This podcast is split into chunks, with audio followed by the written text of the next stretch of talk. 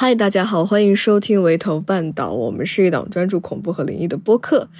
我是辉子，我是小茶，我是椰子。然后我们这一期的主题是规则怪谈。之前我们是做过一期规则怪谈的，然后那个时候小茶他是带来了自己的一篇原创。然后呢，其实他那个原创呢，还是呃，就是不止这一篇，还有一些其他场景的。一些原创，要不小茶你可以自己介绍一下哦。我介绍一下我的，其实它一共是有三篇，然后呃，其实第一篇和后面两篇他们是有一个。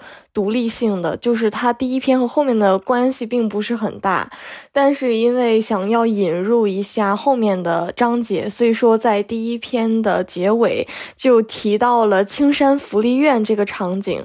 然后呢，今天我带的两篇是剩下的这个两个篇幅，他们两个之间的关联性就是会大一些，他们是连起来是一个完整的故事。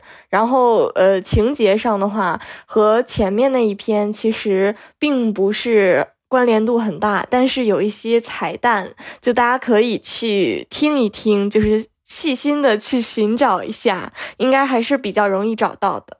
没错，我们的上一期的规则怪谈是在第十二期，就是有兴趣可以找回去然后看一下。对的，听一下。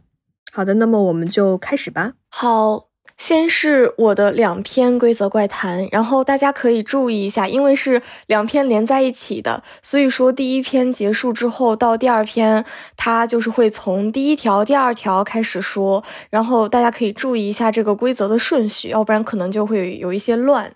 好，那我先开始第一篇规则类怪谈《青山福利院篇》，欢迎来到青山福利院。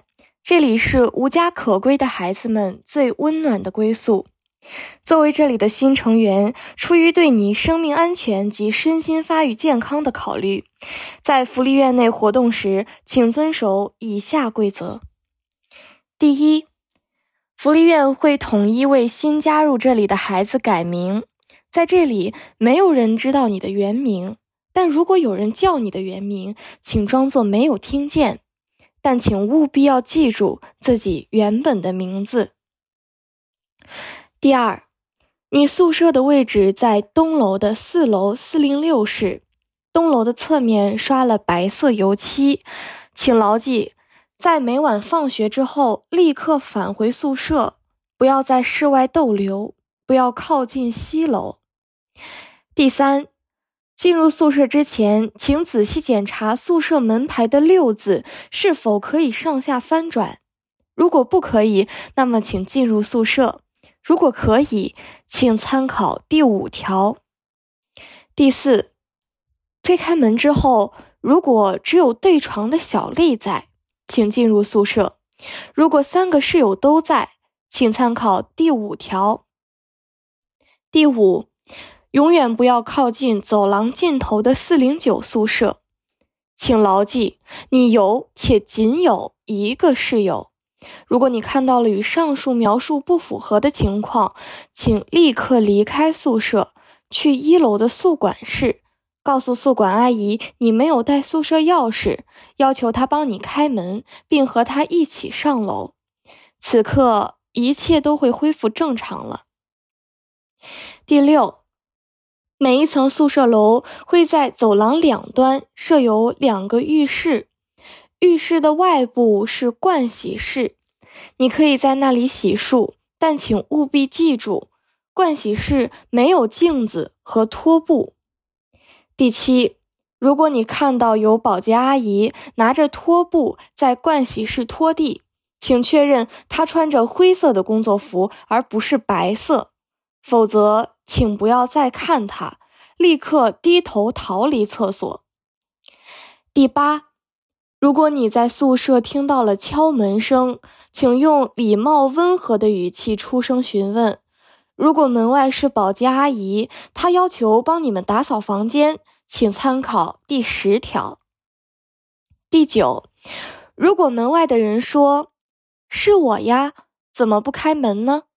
请告诉他，他走错了，他的寝室在走廊尽头。第十，如果保洁阿姨要求帮你们打扫房间，请透过猫眼确认她的衣服颜色。如果她穿着灰色工作服，那么请依据你房间的卫生情况来决定是否让她进屋。如果她穿着白色工作服，请拒绝，并要求她把抹布留下，告诉他你和室友会去盥洗室帮他擦镜子。等他走后，请把抹布叠好。并随身携带。第十一，你的室友小丽是个比较孤僻的人，她没有通过福利院的升学测试，是一名留级生，所以请不要找她闲聊，这会影响你的学习成绩。如果她来找你聊天，请微笑，并告诉他你要学习了。十二。福利院会在你接受教育三年之后举办一次升学测试，满分为六百分，请把你的分数控制在三百六十到五百之间。如果分数过高或过低，请参考第十五、十六条。十三，小丽有时会很晚回宿舍，她一般不会忘记带钥匙。如果他忘了，请给他开门。如果他看起来异常兴奋，请给他倒一杯水。他会要求帮你辅导学习，请不要拒绝。十四，如果他和平时一样冷漠，那么不要再继续和他交流。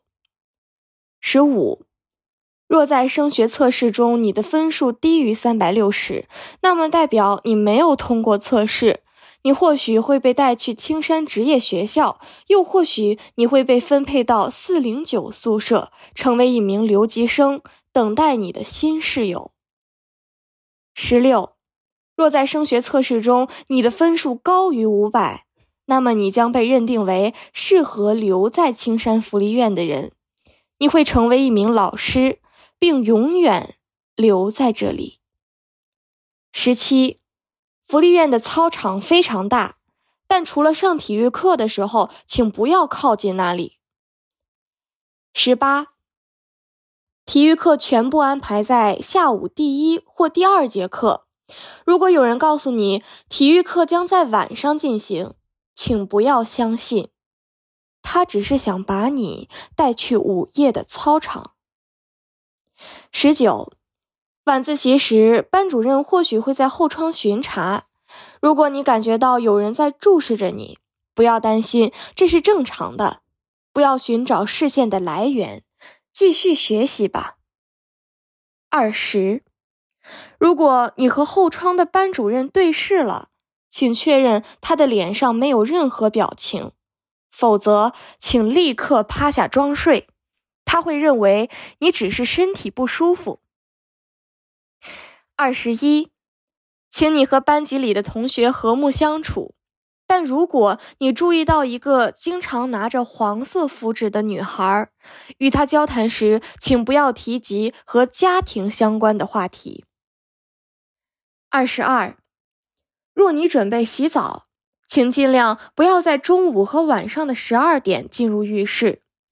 洗澡时，请不要闭眼，切记，请。不要闭眼。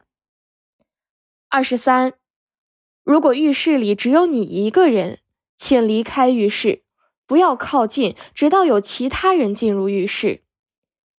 一个人在浴室里洗澡，会是一件最可怕的事情。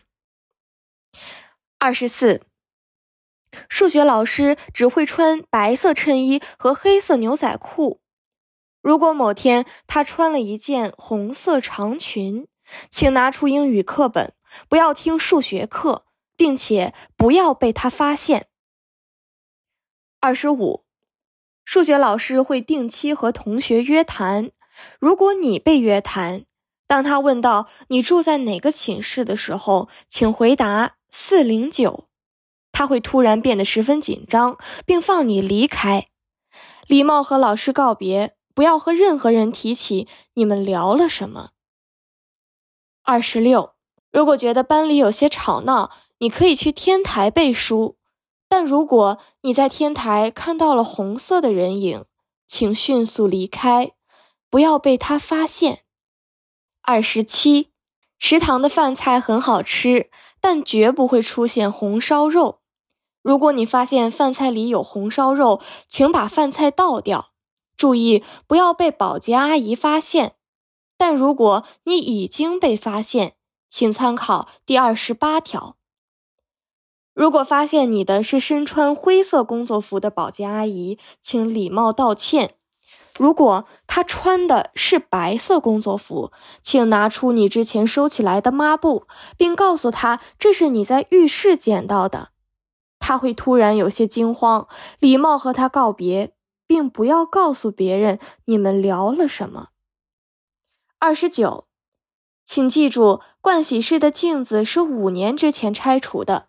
福利院保洁人员的工作服一直都是灰色。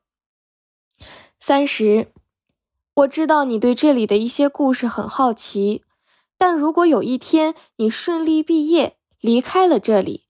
你可以和你的室友小丽提起一些类似“四零九”的两个女孩、白衣服的保洁阿姨之类的词语，届时她会把一切都告诉你。但如果你没能顺利毕业，或者成为了青山福利院的一名老师，那么故事的内容你最好永远不要知道。希望你严格遵守以上规则，保持严谨和理性的心态。我将尽我所能来帮助你，你的室友小丽。好了，这个就是青山福利院的章节啊！我才意识到，就是规范是是我的室友小丽写的，是吗？对，是落款嘛。然后，嗯，其实可以说他不是一个规则的制定者，但是他留下了这些信息，肯定是想要帮助主角，就是我。比较好玩的就是小丽，她会在这个规则里面写说，你的室友小丽是个比较孤僻的人。对，因为她那个可能就是，嗯呃，在这篇规则里面，如果说他就是在描述小丽的时候，并没有用第三人称的话，我觉得可能在这个主角看来，他就不一定会信，就没有那么客观了，显得。没有，我觉得这样还挺好玩的。我也觉得，但是最后写完了之后，我再回去看，我会觉得小丽她真的是一个 好正义的人呢。那里面说的那个，嗯，分数控制在三百六到五百之间，就如果考到这个分数的话，是可以直接去，就是怎么说，去高中吗？还是去大学？应该是高中吧。嗯，他其实不是，因为。嗯，对于青山福利院，它是有一个呃有比较宏观的设定，因为它我我对它的设定的话是一个就是，呃一个比较暗黑的机构，它这个机构里面呢其实是存在一些。就是和里世界有互相沟通的东西，就是变革的元素。但是因为我不想把它搞得太玄幻了，因为我就觉得有一些规则怪谈，它是就完全没有办法下手去盘。我想让它还是有那么一些推理的，就是可以可以推理的部分在，所以我就没有放那么多变革的元素进来。所以说，其实呃，青山福利院它本身就不是一个。呃，很正义的地方就是，你即使是遵守这些规则，你也很有可能会 GG。它这个升学的部分其实也正适合下一篇，下一篇是所谓的高中的女生寝室的一些规则，但其实它是一个故事。就你联合起来看的话，你会发现这个地方其实它既有鬼神的可怕的部分在。也就是那些俗称的说闹鬼啊之类的，但它也有就是呃一些凶案，那是人为的那种，会很就有点细思极恐的部分。它其实是呃吓人的部分有两有两方面吧，只能说。还有为为什么不让吃红烧肉？他就是因为这个地方就是规定的，就是你 他就很多就是那种就是。就是 我没有这个东西在这儿，但是有一些东西本来就没有，就我规则里面都告诉你了，我没有这个，我没有红烧肉，或者说我没我没有那个盥洗室里面没有镜子，没有抹布，我都告诉你了，没有这些东西，那你看到这些东西肯定就是不正常啊，对吧？你看到这些东西，他就我就是想突出它的诡异，其实就是和它是不是红烧肉其实无所谓了，它也可以是其他，它也可以是第三鲜。我还在发散，就是是因为红烧肉烧肉的时候是需要用到大料嘛，然后什么这种这种，他们就可能那个那那那些打引号，他们就不太喜欢大料的味道。我还在发散这种奇怪的 想法。我的天呐，那你好会想，我我其实没想到这个，我就是想要突出一个诡异，就是这个地方它我都告诉你了，我盥洗室里面没有镜子，没有抹布，食堂里面没有红烧肉，但是你还是会吃到啊，你还是会碰到，所以。说就是很奇怪嘛，你要说我都告诉你没有了，但是你见到了，那肯定就是出现了一些诡异的事情。感觉这个福利院，它它看上去还是蛮像一个学校的，就是就是还是学习，然后之后考到一定分数之后就去下一个地方继续学习。对我其实对它的设定一开始是一个。正常的，但是会发生，因为发生过凶杀案，所以会呃经常有些怪事出生的这么一个福利院。但是我嗯越往后面写，越想把它给就是魔幻化一些，因为我后面写到一些关于坟场之类的，它其实就涉及到了一些风水之类的问题。那么我就在想，我就想把这个福利院，如果是从我的角度来看，我想把它塑造成一个就是。本来是一个正常的福利院，但是在办校的过程当中，因为种种原因，可能一方面它的风水不好，另外一方面也发生了凶杀案之类的这些嗯不太好的事情，就导致这个呃福利院越来越诡异，它越来越趋向于一个和里世界有互相沟通的这么一个机构，然后就是逐渐扭曲吧，只能说就是我想把它越来越想把它构造成一个这样的地方。嗯，所以说小丽她也是因为没有考到三百分，然后所以说就留就留在这儿了，是吗？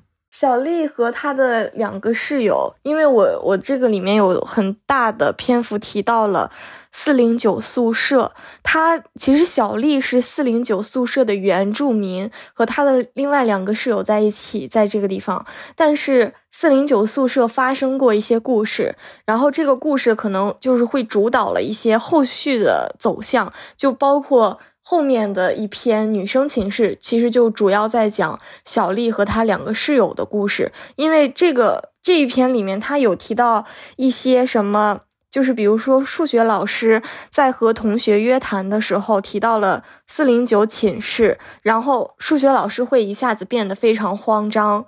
然后其实这个它是一个伏笔，你在下一篇的时候会找到和它呼应的点。在天台背书的时候，看到红色的人影，还有就是数学老师的红色裙子，他们其实就都是伏笔嘛，都在讲同一件事情。然后另外一个是保洁阿姨，就相当于数学老师，还有红色的裙子、红色的人影，还有天台，这是一条线。然后另外一条线是那个保洁阿姨，其实保洁阿姨是另外一条线，然后数学老师是。另外一条线就是两条线嘛，然后他其实说的是两起案件发生在这个学校的。我一直以为这个小丽她是因为没有到三百分，所以说留在了这儿，然后呃，这个所谓的我就变成下一个小丽，就是如如果她没有到三百分的话，就是一直需要有一个人就是在四零九这个房间里面要这样守着，这种感觉。对，是有这个的。就是因为我刚刚说了，他是在发生了凶杀案，再加上他这个学校本身建造的地方的风水不好，所以说他就越来越趋向于一个魔幻化，就越来越扭曲了。这个学校，它里面很多人和老师啊、学生啊都会就是被这个给感染到。所以说，四零九宿舍其实你考试不合格，他会随时。就是揪一个考试不合格的学生，然后放放到那儿去，因为四零九宿舍闹鬼嘛。我也说了，就是说你你千万不要靠近这个宿舍。然后主角分配到的是四零六，四零六的那个六字倒过来就是九嘛，所以说四零九和四零六这里对他们两个宿舍会经常会有一些莫名其妙的联动，因为。四零九的原住民小丽现在也是我的室友，所以我的宿舍经常会出现一些很奇怪的事儿。还有就是不允许和自己的室友交流，就也是怕就是室友会讲出就是一些奇怪的事情我，就不想让这个主角知道。对对对，而且一方面，他这个小丽她是四零九的原住民，她身上的阴气特别重，而且她会。就是有有点精分的那种感觉，他会变成另外一个人的感觉，他的性格会变。就是一开始我说他很冷漠，但他喝完酒有的时候就会特别热情。就其实是因为四零九的另外两个室友，其实就是那两条线里的两个遇难的女孩儿。然后那两个女孩儿因为和小丽是室友，所以说就有可能会。跟着他，或者说就是附身到他身上之类的，就会和他有一些联动。那主角如果经常去和小丽交谈的话，那谁知道会发生什么事儿？就是一些很奇怪的事情。而且小丽她有自己的任务，她有一个自己的主线任务，她也要完成自己的任务，所以说她也不希望有别人会掺和到她的任务进程当中，就可能破坏掉她的计划之类的。那她的那个学校的西楼还有。午夜的操场都是像里世界那样的一个环境吗？对的，他们他们的设定就是风水不太好。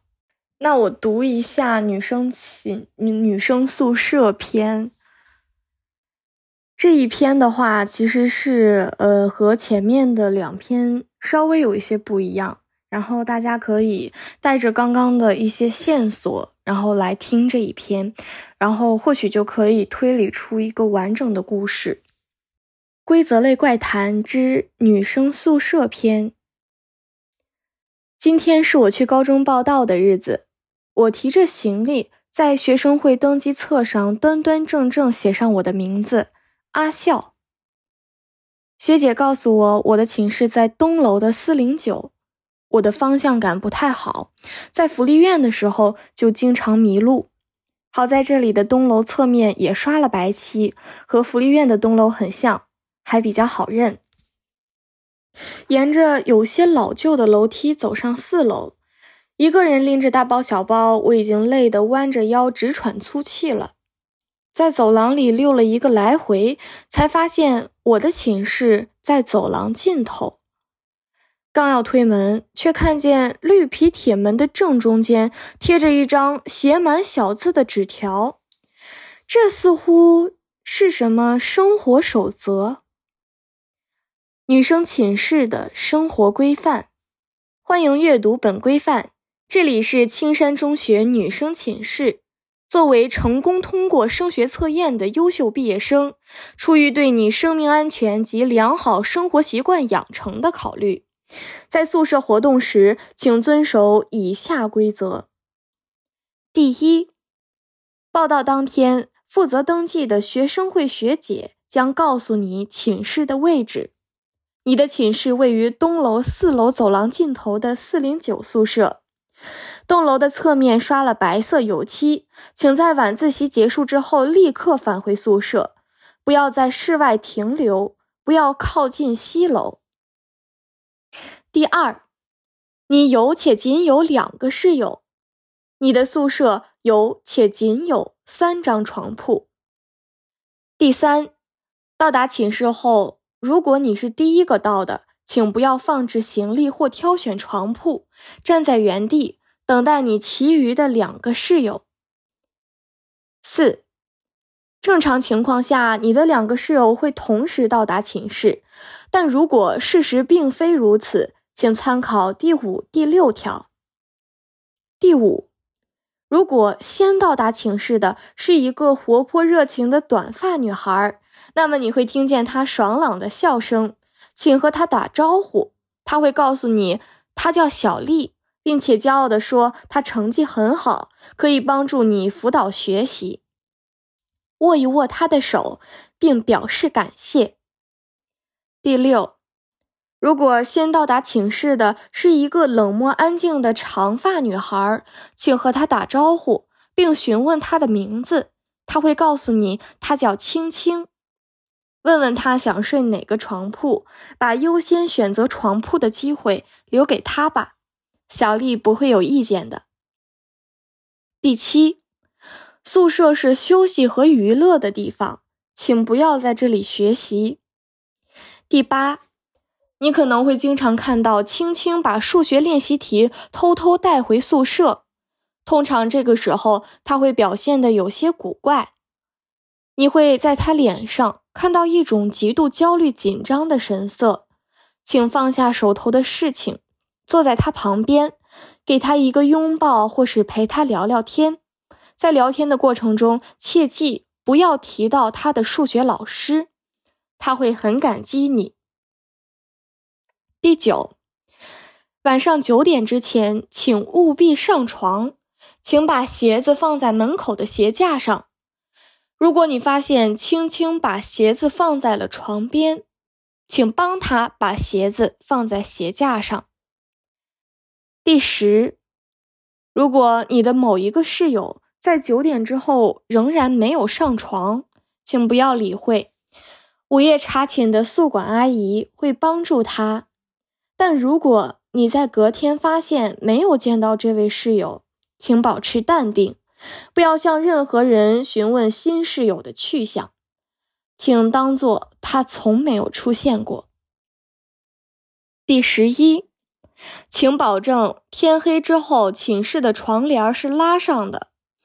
请不要在天黑之后去看窗户的外面，尤其是操场的方向。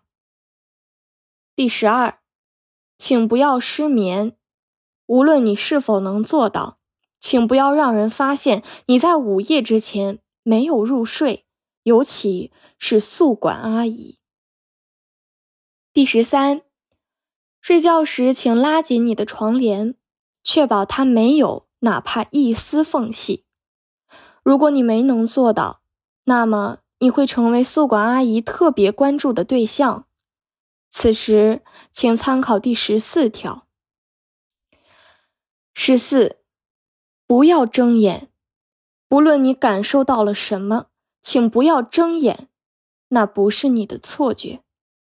宿管阿姨正弯腰贴在你的床边，死死注视着你。十五，或许有时你会在走廊中间发现你的寝室，请敲门。若无人应答，请进入寝室。若里面的声音问你：“您好，您是哪位？”请回答：“是我呀。”怎么不开门呢？里面的人会告诉你：“你走错了，你的寝室在走廊尽头。”此时，请前往走廊尽头。你会在那里找到你的寝室。十六，宿舍楼的每一层会在两端设有两个浴室，浴室的外部是盥洗室，盥洗室的大镜子照人很清楚，但午夜路过它时，请不要看向它。十七。当你准备在浴室洗澡时，请确认你所在的隔间下水道口没有成团的黑色头发，否则请换一个隔间。十八，假如你在洗澡时听到了很多人的低语，请装作没有听见，并加快洗澡速度。十九，洗澡时请不要闭眼。不论你看见了什么东西，他们不会伤害你，除非你闭上眼睛。二十，如果你在洗澡，请闭上眼睛，不然洗发水流到眼睛里可是很痛的。二十一，你的运动服在宿舍的床板下面，那是一套白粉相间的运动服。除体育课之外，其他的时间请不要把它拿出来。体育课只会在周二和周四的下午一到两点进行。二十二，你的运动服在宿舍的床板下面，那是一套白粉相间的运动服。这么漂亮的衣服，当然是天天穿着最好了。体育课一般会在每晚的午夜进行，请不要迟到。午夜的操场可是很壮观呢。二十三，开学三周后的星期一当天晚上，请不要前往盥洗室，请不要前往盥洗室，请不要前往盥洗室。二十四，保洁阿姨的工作服一直都是灰色。希望你能严格遵守以上规则，保持严谨和理性的心态。无论发生什么，我将尽我所能来帮助你们。希望这次我们可以成功。我一头雾水的读完了所有的内容，把纸条翻过面一看，背面竟然还有几行字，不过。这几行字就不像前面那么规整，它们忽大忽小，几乎缠绕在一起，有些难以分辨。这似乎是一个人在极其危险的情况下偷偷留下的。我仔细看了半天，大致内容应该是这样：如果你看到了这一行文字，那么代表这已经是我们最后一次机会了。如果我们再次失败，那或许真的要永远留在这儿了。阿笑，这里根本不是什么青山中学，这里只是另一个青山福利院。我只能说，我能够感受到他的力量已经越来越强大了，大到可以修改我写在规则当中的内容。希望你可以保持严谨理性的心态，正如前文所说。我会尽我所能来帮助你们。落款的那两个字我看不太清楚，正在低头仔细辨别。走廊里似乎响起了一阵清脆的笑声，那笑声明亮爽朗，由远及近。宿舍门被推开的那一刻，一个蹦蹦跳跳的短发女孩出现在我的眼前。与此同时，我终于看清了落款的那两个字：“小丽。”你好啊，我是你的新室友，我叫小丽。好了，这就是第二篇。就是其实读在中间的时候，我就有意识到这边应该就是一个青山福利院，它没有怎么变化。它就是没有怎么变化，还是一样的规则。对。你就是不管你，其实就是随便考吧，你考多少也不可能让你走的感觉，就是所有人都在陪着这个主角演戏。他其实小丽真的是一个很累的人，因为他。嗯，其实因为不是上一条提到，就是会挑选人到那个四零九寝室嘛，它其实是有一个轮回的设定，就是四零九的那个事儿，你如果不能够从轮回当中把这两个人，就是四零九不是一共有三个人吗？从这一篇有一个青青，有一个小丽，然后还有一个是谁来着？我忘记了。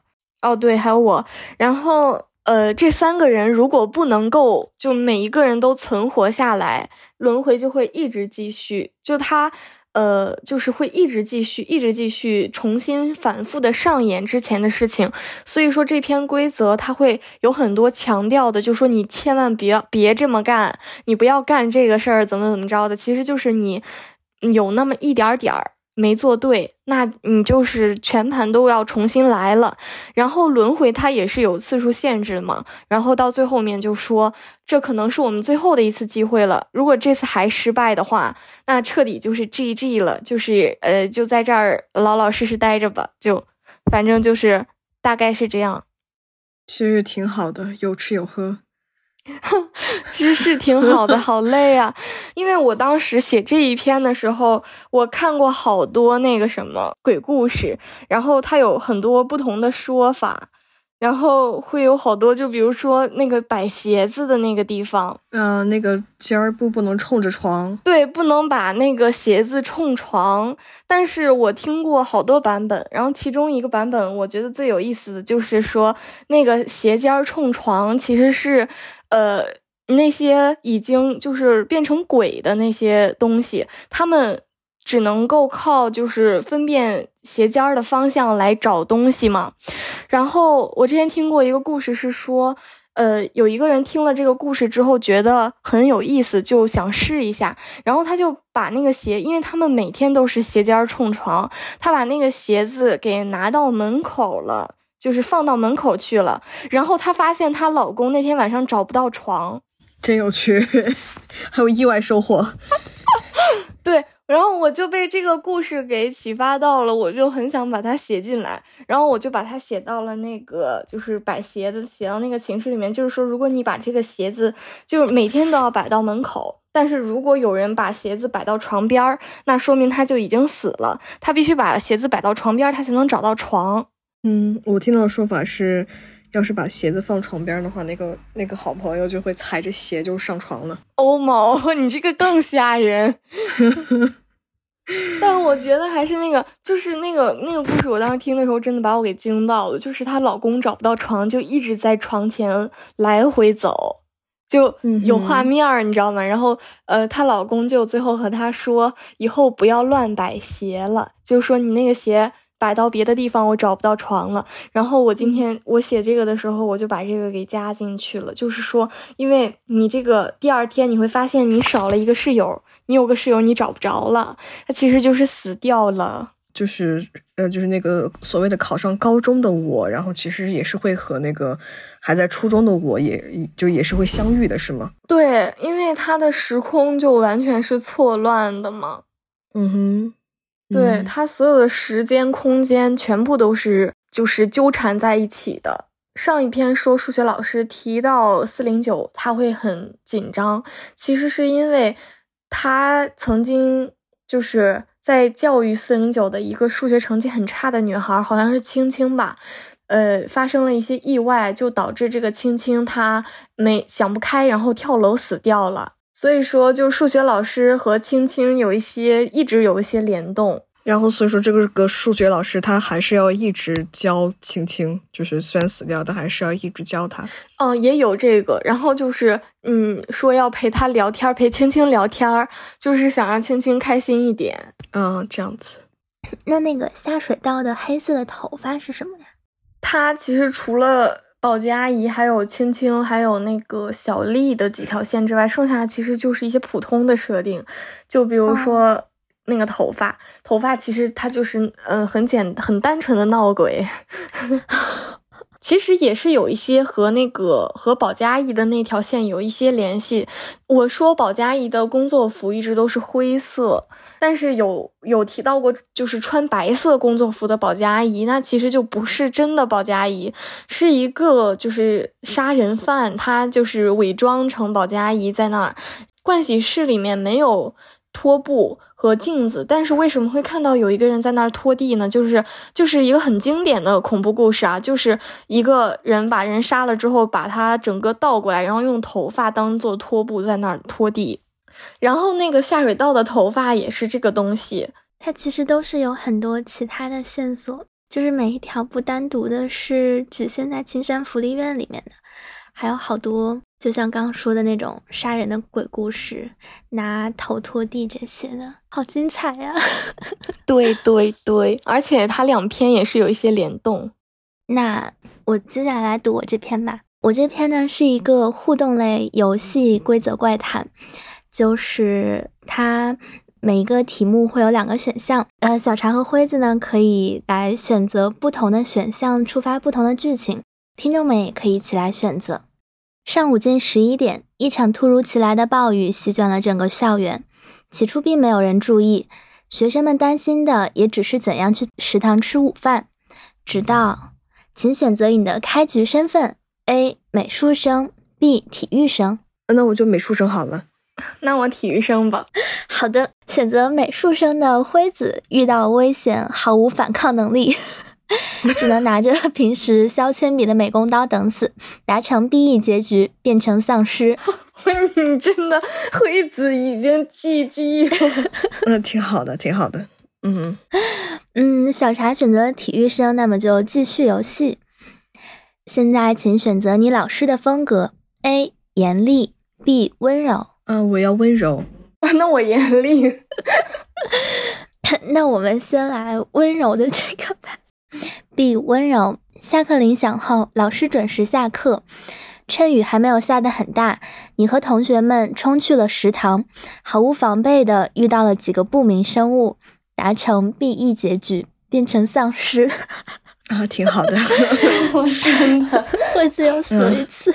A 严厉，你的老师毫不意外的拖了堂。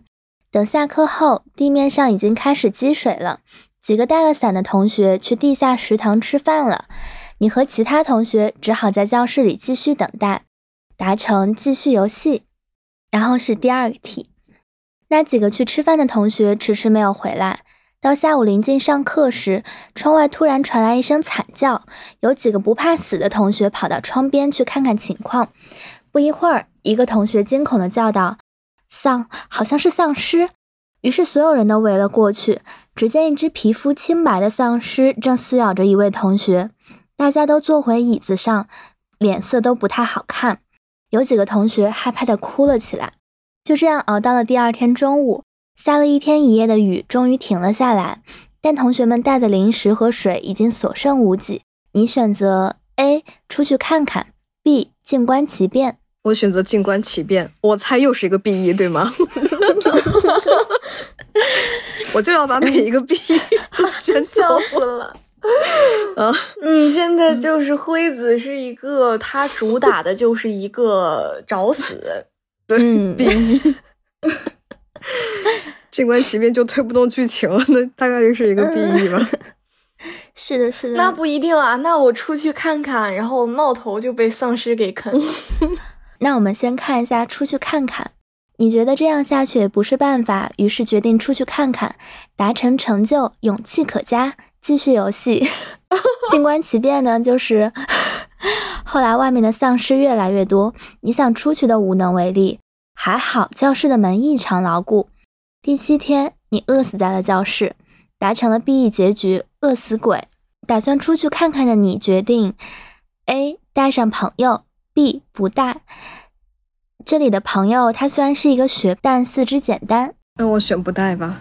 那我带吧。A 带上朋友，继续游戏。B 不带，达成成就，孤身一人，继续游戏。所以都是可以继续游戏的。但是会有一个成就，就是孤身一人，可能就是后来就没有伙伴了。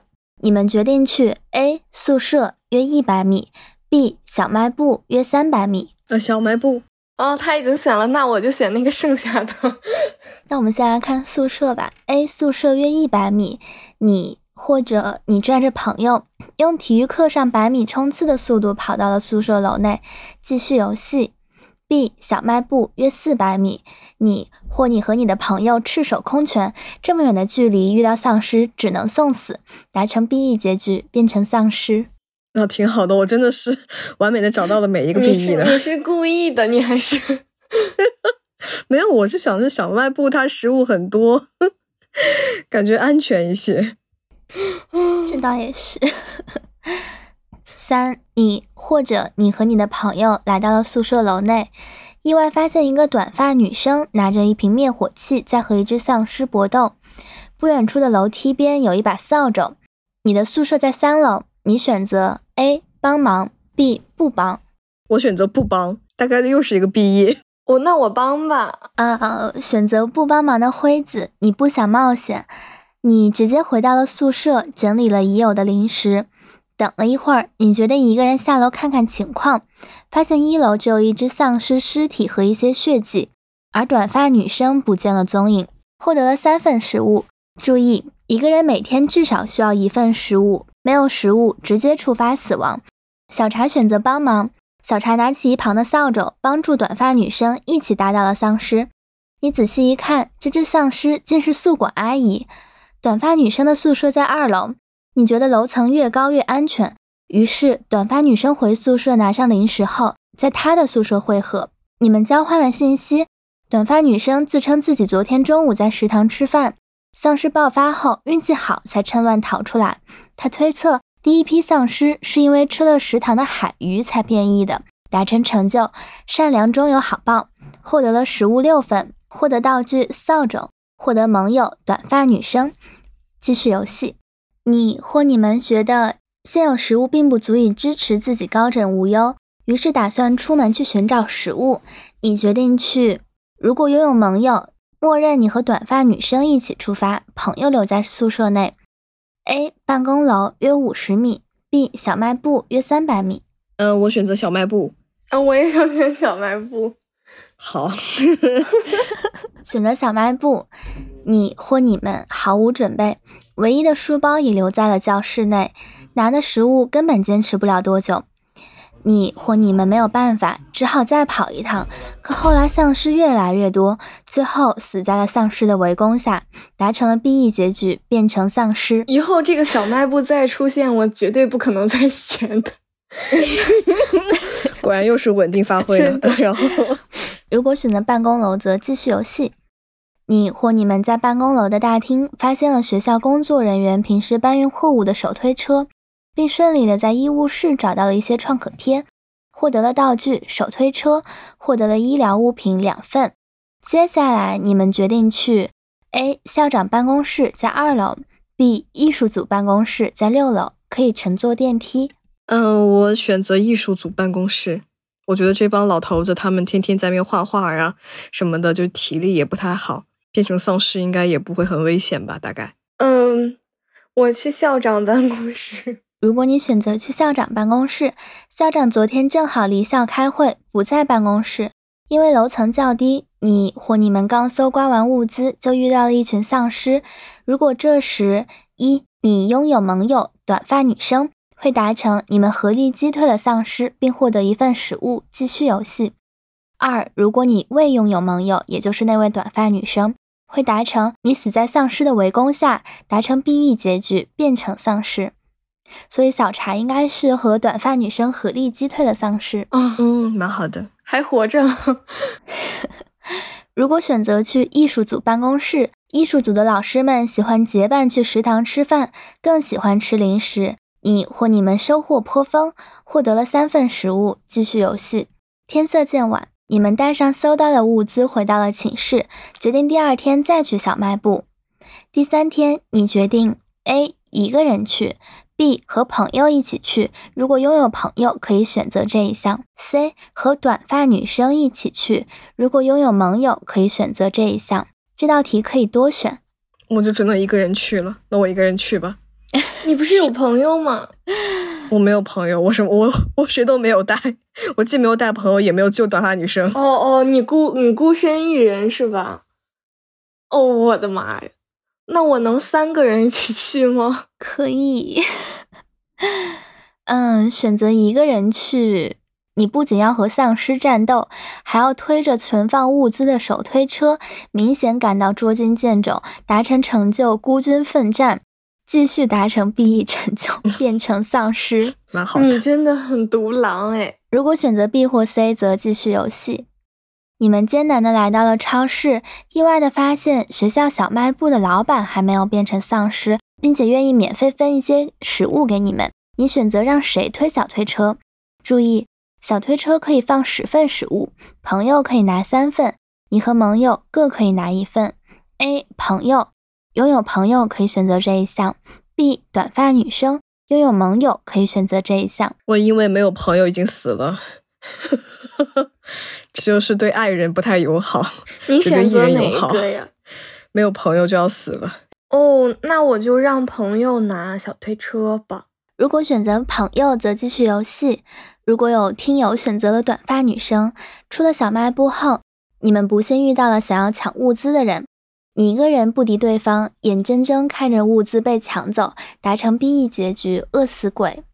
选择了朋友，你们则获得了十二份食物，因为小卖部里面还有一份食物是鲱鱼罐头，所以你们并没有要那一份食物。拿到了食物后，你们打算立刻返回。你选择从 A 小卖铺后门走，但会稍微有些绕路；B 小卖铺的正门走，不会绕路，但正对地下食堂的入口。嗯，那我就选个 A 吧，虽然我已经死了。对，因为我觉得食堂门口，食堂里面肯肯定有非常多的人在那边排队打饭，然后变成丧尸。嗯，我也想选。那选 A 的你们从后门走，顺利的回到了宿舍，继续游戏。如果选了 B，短发女生告诉过你，丧尸是在地下食堂爆发的，而你们运气极好，路过时正好遇到一群丧尸在入口徘徊，达成成就，少年痴呆，达成 BE 结局，变成丧尸，太损了。你们在宿舍里看着楼下的丧尸越来越多，决定不再出门等待救援。时间一天天的过去了，第八天，如果这时一你们拥有二十一份食物，嗯，这里如果要达成有二十一份食物，是需要同时拥有朋友、盟友，并且选择了去艺术组的办公室，则你们成功活到了现在，达成成就，节衣缩食，继续游戏。二，如果没有拥有二十一份食物，则达成 BE 结局，饿死鬼。所以小茶和辉子应该是都达成了 BE 结局。嗯，是的呢。太，这个也有点过于容易死了。嗯，最后一题，你们每天坚持不懈地往楼下张望，终于看到了一辆挂着红旗的车，一边清理丧尸，一边缓缓驶入校园。你选择怎样吸引注意力？A. 大喊大叫。B. 挂颜色鲜艳的衣服，可以选择一下。虽然死了，嗯，这个会死吗？这个不一定哦。那我就大喊大叫吧，感觉会把丧尸吸引过来，然后把我吃掉。我也感觉，那你还嫌，嫌自己死的不够透是吗？是。那我选 B 吧。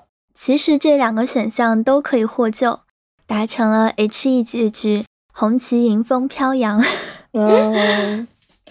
蛮好的。对，第十题就是其实大家都可以获救的一个结局，但是你们两个在前面都死掉了。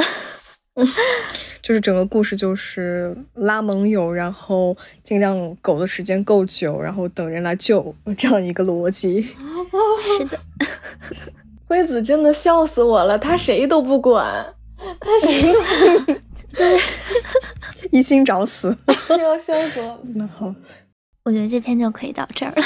那我就念我的最后一篇吧。然后这个呢，就是一个很标准的一个规则怪谈了，是在那个豆瓣的 Reddit 吧里面，呃，恐怖故事小组里面找到的一篇。然后这个的名字叫做《过夜守则》。大家好，很高兴你决定和我度过这个晚上。这不是大多数人的选择，但是现在你已经到了这里，就别无选择了。这些规则是用来确保你的安全的。如果你没能遵守规则，你就会变成他们中的一员。玩得开心哦！记住，他们其实是不存在的。我一个人住。下午的规则，指早上十二点零五分到下午十二点，在进入房子之前，敲两下门，跺一次脚。如果有除我以外的人开门，站在原地。什么都别说，那个人会很顽固的。不要移开视线。四十五秒之后，那人会关上门，然后你必须再次重复敲门、跺脚，直到我开门。第二，进来之后，在明天中午十二点之前，你都不能离开，不要向你身后看，记得关门。第三，有时候你会看到。客厅的沙发上坐着一个男人，冲着电视大笑。电视没开，你必须说“我爱这个节目”。第三点五条，如果他不笑了，开始盯着你，闭上眼睛十五秒，不要睁开，直到你听到他再次开始笑，你就可以走了。第四条，如果狗坐在餐桌边上，不要让它下来。不要逗狗，它会咬人。第五，主厅的墙上有一幅画，每次你从房间里出来，它都会变换位置。它的位置和行为对你的存活很关键。第六，如果你成功到达了我的房间，把你的东西放在我的梳妆台上。如果你把它们放在地上，你就拿不回来了。第七，不要往床下看。如果你把东西掉到了床底下，我只能希望它别是什么重要的东西。第八，如果你需要用浴室，去那间有棕色门的，你进去时浴帘必须是打开的，如果不是，离开，并且等候五分钟。第八点五条，如果你进入了浴室，浴帘是打开的，关门并上锁。如果你听到敲门声，走进淋浴间，拉上浴帘，听到脚步声离开浴室之后，你就可以出来了。第九，如果你打开门，发现那幅画正在你面前，那么在他眨眼之前，你都不能移动。在他眨完眼之后，直接到我的房间来，不要回头看。第十，睡觉时间是晚上九点。如果你九点还没回到房间，那么恕我之后不能开门。第十一，如果你在晚上听到尖叫声，用被子把头遮住，在尖叫声停止之前不要出来。第十二条，如果你醒来发现我不在，不要试图找我，你睡着了。第十三，如果你在梦游的时候离开了我的房间，那你永远再也不会醒来了。第十四，确保你在睡觉前遮住了床边的镜子，如果他倒了，不要去扶他，他会烧伤你的。第十五，如果你饿了，或者是需要去厕所，你只能在十一点到十二点之间出来。第十六条，你下楼的时候需要数楼梯，如果多于二十四节，直接回房回去睡觉。第十七条，如果你成功。走到了楼下，我妈妈会在厨房里面剁食物，她会盯着你，不过不要和她的目光接触。第十七点五，她很笨拙的，而且她的注意力不集中，她会切到自己的手指，直到她剁到自己的指关节部分。别表现出这有什么不对劲的。第十八。如果冰箱灯在你开门之后没有亮起来，立即关上灯。他们喜欢在寒冷的地方休息。第十九，天花板上滴下来的血很烫，如果它滴到了你的身上，尽量不要去注意它，继续走。第二十条，如果你试图上楼回来，而楼梯似乎没有尽头。那你困住了，你必须翻过楼梯扶手跳下来。第二十一条，如果你走到了楼梯的顶端，而阁楼门开着，跑到厨房里去。阁楼上的东西不喜欢妈妈。第二十二条，如果你回到了我的房间，而我正直直的站着，立刻离开，然后敲三下门，进来之后。直接去睡觉，不要看我。第二十三条，如果你在窗外看到了车灯，不要向外看，他不喜欢被看见。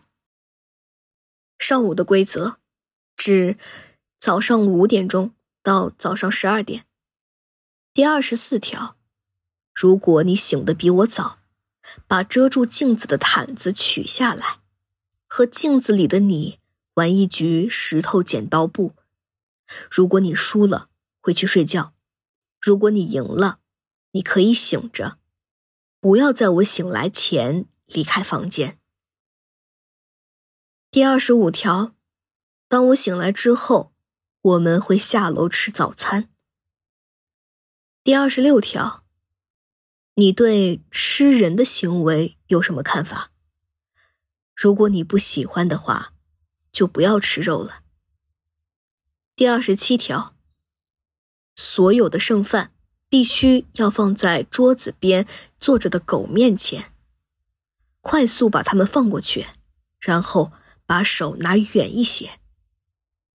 第二十八条，你必须检查地下室，确定底下没有人。如果我在，就待在那里；如果没人在，立刻但是平静的上楼回来。如果灯灭了，而你听到了呼吸声，不要动，直到呼吸声停止。如果门在你背后关上了，那就祈祷吧。第二十九条，不要照走廊里的镜子，里面会有多余的一个人的倒影看回来的。第三十条，你只能上楼一次，取你的东西，并且离开。如果你上去了第二次，你就不会回来了。第三十一条，你只能在中午十二点零三分离开。如果十二点零五之前你还没有走，意味着你选择了再待一天。第三十二条，当你离开时，对你见到的每一个人说再见，离开房间并关上门，不要回头看。第三十三条，如果你成功走到了你的车边，而房子消失了，用你最快的速度开车离开。如果房子还在，而你看到你自己在窗边挥手道别，你必须也挥手回应，然后不要再看房子，慢慢的开车。那么，这就是全部的规则了。我希望你度过一段。快乐的时光，而且我非常高兴你决定了留下来。欢迎再来，这就是这个故事啦。感觉很神奇，就是我在想，他是不是一个，就是他最开始不就是说我是一个人住嘛？然后里面出现的每一个人，我在想是不是可能是他之前的在他房间留宿的人，就永远的留在那边了。哦，我的天呐，这个好吓人呢。可能就是每次到了十二点零五的时候，都会因为一些原因，然后他们走不出去，然后就意味着他们要再多待一天。哎，那第二十六条，他说，嗯，就是问他对吃人肉这个行为有什么看法？如果不喜欢就不要吃肉了。他是不是就是说，之前没有走出去的那些人，留在这里的人，其实都被他们吃掉了，然后他们的剩饭剩菜也是被狗吃掉的，就是狗一直在。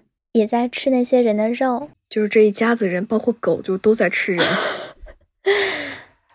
给我这样的感觉。那个所有的剩饭必须放在桌子边坐着的狗面前，迅速把它们放过去，然后把手拿远点儿，笑死我了！我当时，我差一点没有绷住，怕狗咬手，可能一口下去。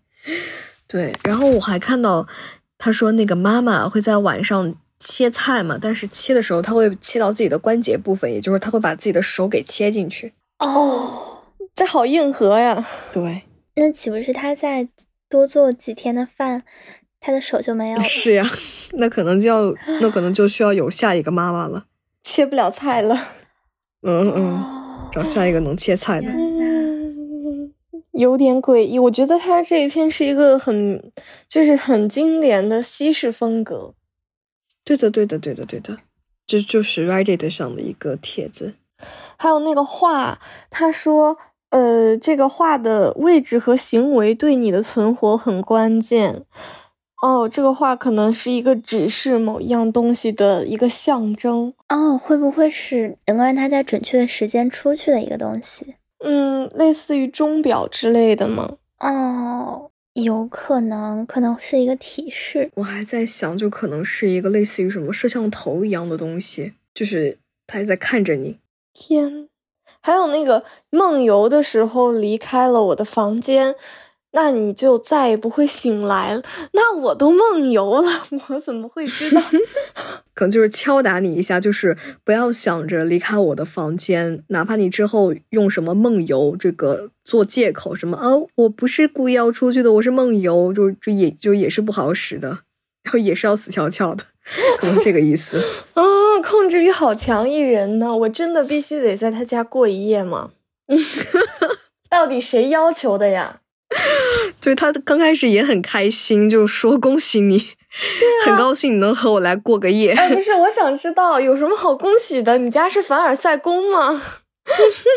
我就很很无语啊！他还说，就是你那个狗在在那个椅子上，我都不能靠近它，我我的地位都还比狗还不如。可能这个狗子才是这个房间里的老大。我在怀疑那个狗会不会才是就是主宰一切的那个东西啊？嗯哼，有可能哦。但是狗要吃剩饭。哦，对，但是狗吃剩饭。看来它也不是食物链顶端。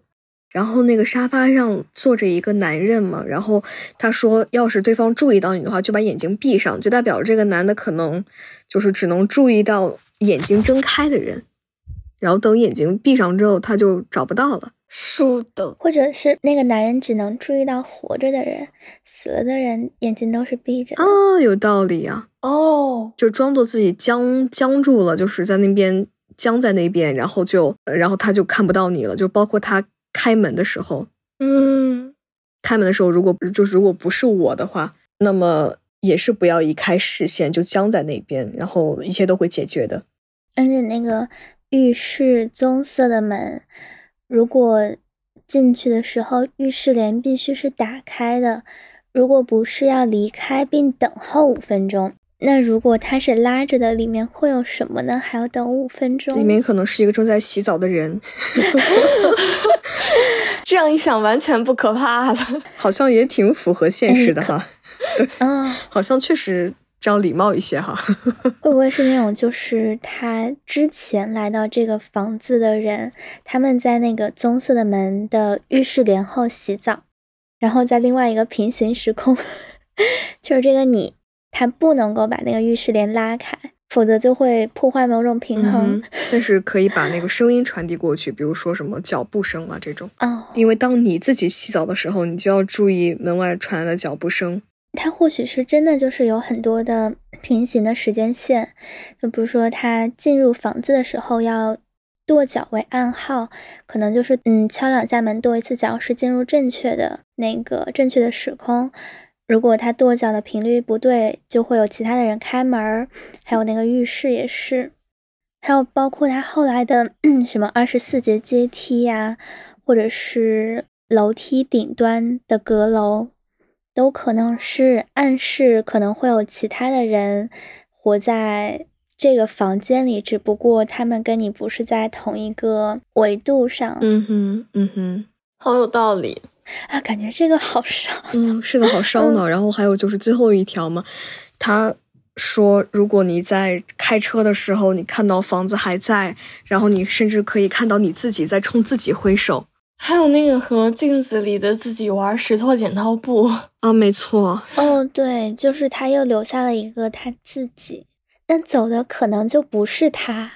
哦，哦，该不会整个房间？就是一个大型的一个复制机器吧，就是都是锁住了其他人的灵魂呐之类的那种。